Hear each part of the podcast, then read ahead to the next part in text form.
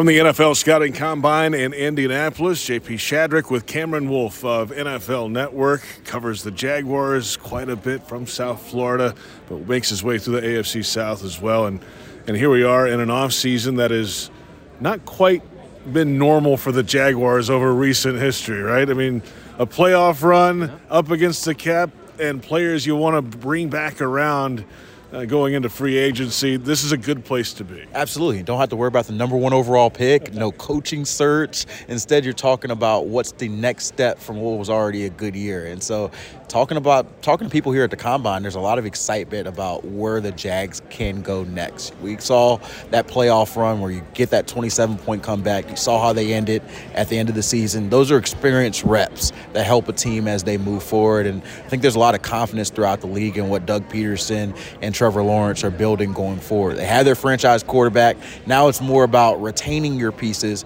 after an offseason, really several off seasons where they built built, whether free agency or through the draft. Now it's bring back our core, add a little bit more, and see if we can go a little bit further now that we have some reps.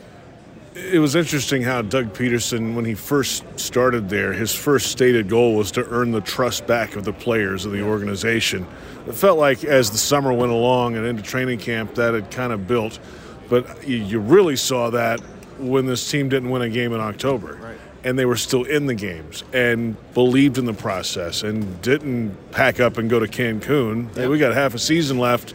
They started winning the football game. So that consistent messaging from Doug was huge in year one.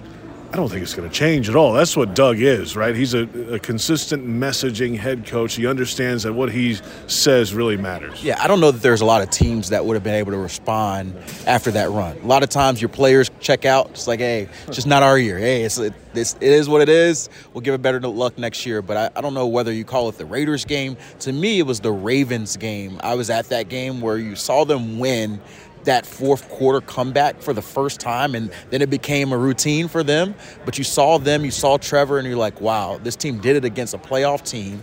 And what's next? And every time what's next came, and it was a little bit bigger, and they gained confidence. You could literally see it their gain confidence throughout the season. And you mentioned Doug Pederson. Like, I think one of the first things that stood out to me, I was there in training camp. Guys are happier. You know, it's a drastic difference than what they had previously with Urban.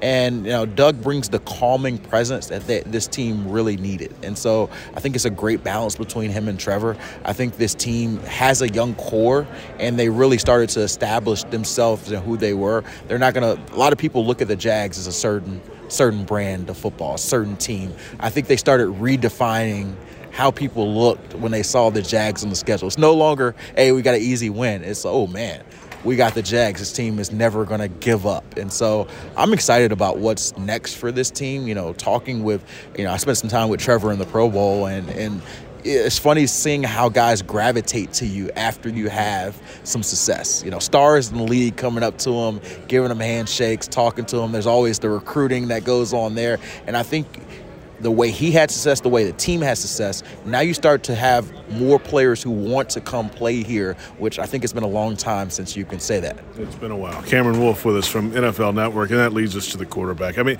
he has that mindset to handle – certainly the adversity. We saw that in his rookie season. He was the guy that had to go up there on the podium every week and answer questions about everything that was going on, and then can also handle the prosperity to go with that. And you know, he's just a guy from Cartersville, Georgia, still. You know, but he still can be a superstar in the league. He has all that mixed in together, and that. And then you put the leadership ability on top of it and not turning the ball over. I mean, the guy can be in the small marketplace yep. a superstar in the NFL. It's already growing and trending in that direction. Yeah, I think that he could be a top five quarterback in this league. I, I don't think that I say that without any hesitation. I think when you talk about the AFC quarterbacks like Mahomes and Burrow and Herbert and Allen, there's no reason why Lawrence isn't right there with them. And I think that he, you know you do it another year. I think that's when you start to get your name in that category. But on the field, he showed he can be that player. And I remember about mid second half of the season, I had a conversation with Press Taylor, and he said it was about week eight, week nine, where he just felt like things clicked for Lawrence. He was like, the reality of it is you got a guy who's a five star quarterback, he's been the most talented guy on the field, and you try to convince him to be in a quarterback friendly system. And maybe it didn't always like immediately gel, but at some point he took over. He uh, like embraced the system and he really took ownership of the team and you can see it the way he changed plays at the line of scrimmage the way that he rallied his players and the receivers and like some of the receivers like christian kirk told me in the locker room one time just kind of the real heart-to-heart conversations they would have with themselves where Lawrence would take responsibility for stuff that wasn't his responsibility. And that's the first step as a quarterback of leadership. Your players respect that. And I think that that element is what Trevor Lawrence next step of him is. This year was proving probably to himself and probably to everyone else that hey, he is that guy the Jaguars drafted. Next step is the confidence, the leadership of not only am I that guy, I'm the guy to lead you guys to things you've never never seen here. And so I don't think that they're scared of what's going to come this year. Because I'm going to tell you, they're going to be the favorites in the AFC South. They're going to be the team that everybody's talking about. What are they going to do? Can they take that next step from winning a playoff game? And that's a scary spot. Expectations are a scary thing to manage. But with Doug Pederson and Trevor Lawrence there, I don't think that they're going to be afraid of that challenge. Expectations with a first place schedule to go with yeah. that, too. Things uh, get a little tough. They're always tough in the NFL. Cameron Wolfe with us. All right, so let's get to the business now a little bit of this offseason. And we heard Trent Baalke the other day at the podium say they, they spoke with Jawaan Taylor's representation here in Indianapolis. It feels like that's the tougher of the Taylor versus Engram free agent mm-hmm. re signing. It sounds like Engram's trending the right direction, always has been. Both sides kind of want it. That usually gets done. But the Jawaan Taylor thing's tough because – he had his he had his best season. Yes. It was a contract year. Yes. Super consistent guys. Never really missed a game. Never really missed a play. I think until later in the season when when he, you know Walker Little had to play half the game at right tackle. Anyway, they love to have him back, but how do they get him back? I don't know if they can get him back. Problem is everybody needs offensive tackles, and his agent knows that everybody needs offensive tackles. And because of that, there's probably a desire to see what the market truly holds. That's why this indie period of free agency goes on. I know it's technically not legal, but there are conversations about, hey, what do you think it would cost, let's say, if Jawaan Taylor hit free agency? And so there's a lot of those conversations that'll happen, and they get to realize their value. Um, you heard Trent Baalke talk about the win win. I'm sure there's a number the Jags feel comfortable with clearly they don't feel the same number right now or a deal would be done. And so do they get to that number do you let do you let him walk? I mean, it's it's it's an interesting conversation with Jawaan because you have Walker a Little there, but uh, you know you always need multiple tackles, more than two often in this league. Are you comfortable with Walker taking on all this responsibility now in a full time role with nothing to kind of fall back on?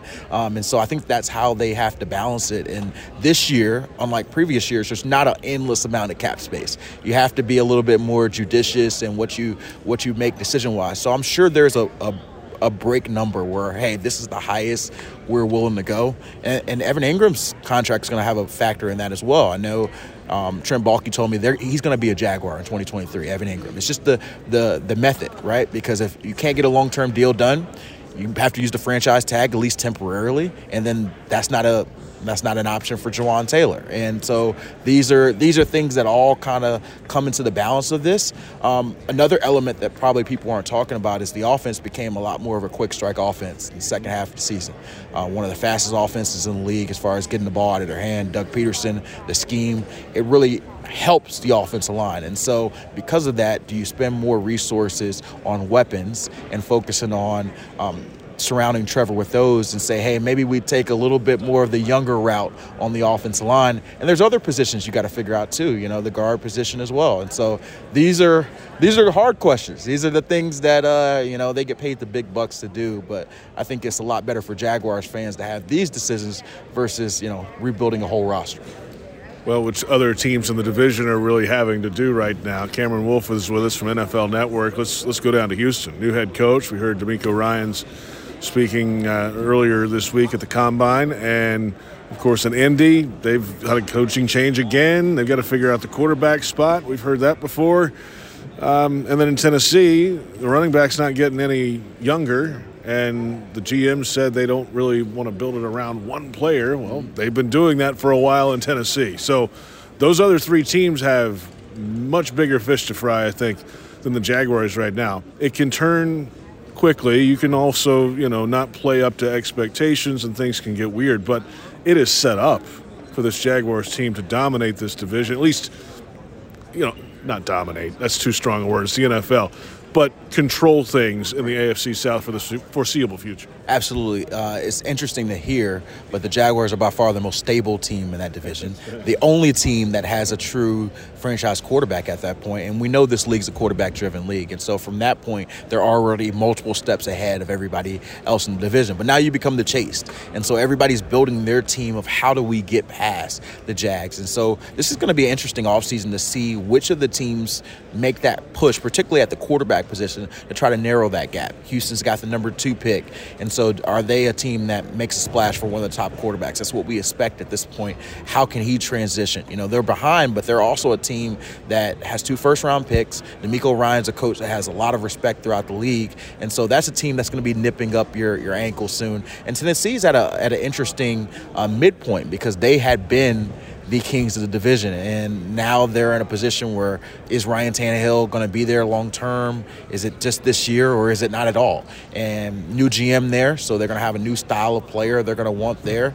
They have always been tough, but do they take that step back to take the step forward? That's something to watch there. And then when you talk about Indy, they have gone through the quarterback carousel five or six years in a row, um, and so they've got to figure it out. Four, number four pick, I think there will be another team that's going to be aggressive in finding that quarterback. And so I think you're looking at Houston with a new quarterback. I think you're looking at um, you're looking at Indianapolis with a new quarterback at the very least. And so those rookies are are the players that they have to grow into. But at the same time, Trevor and the Jags have an advantage because they have a year three guy who's already been battle tested, already been in playoff games, and you feel like you have a step up.